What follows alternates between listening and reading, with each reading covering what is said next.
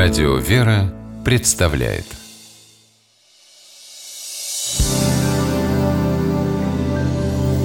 Первый источник Привет. Чего грустная? Чем-то расстроена? Привет. Да понимаешь, произошла одна небольшая, но очень неприятная история.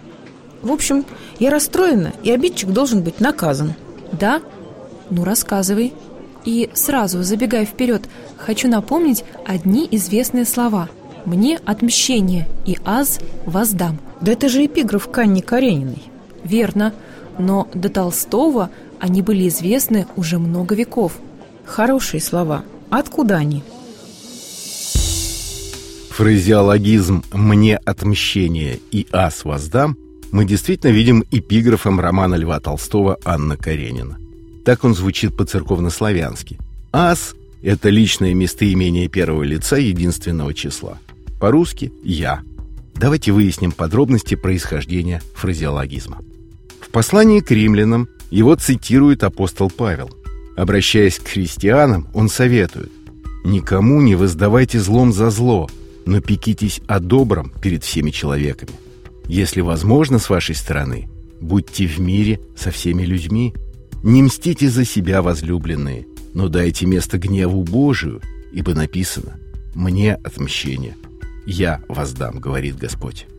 Святитель Иоанн Златоуст это место в Священном Писании толкует так. Какому гневу должны мы давать место? Божию. Так как обиженный всего более желает видеть и насладиться возмездием за свою обиду, так Бог дает то же самое в большей мере – он будет твоим справедливым мстителем. Апостол Павел приводит слова Господа, которые он сказал через пророка Моисея.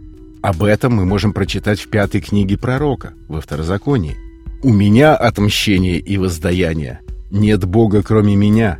Я умерщвляю и оживляю. Я поражаю и я исцеляю. И никто не избавит от руки моей.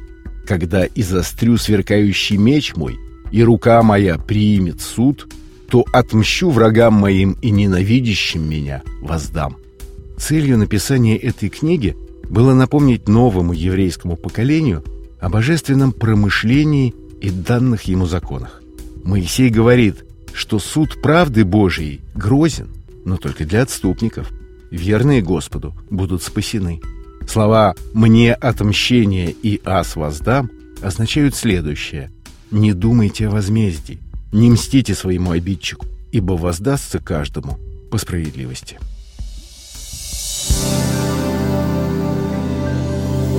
Первый источник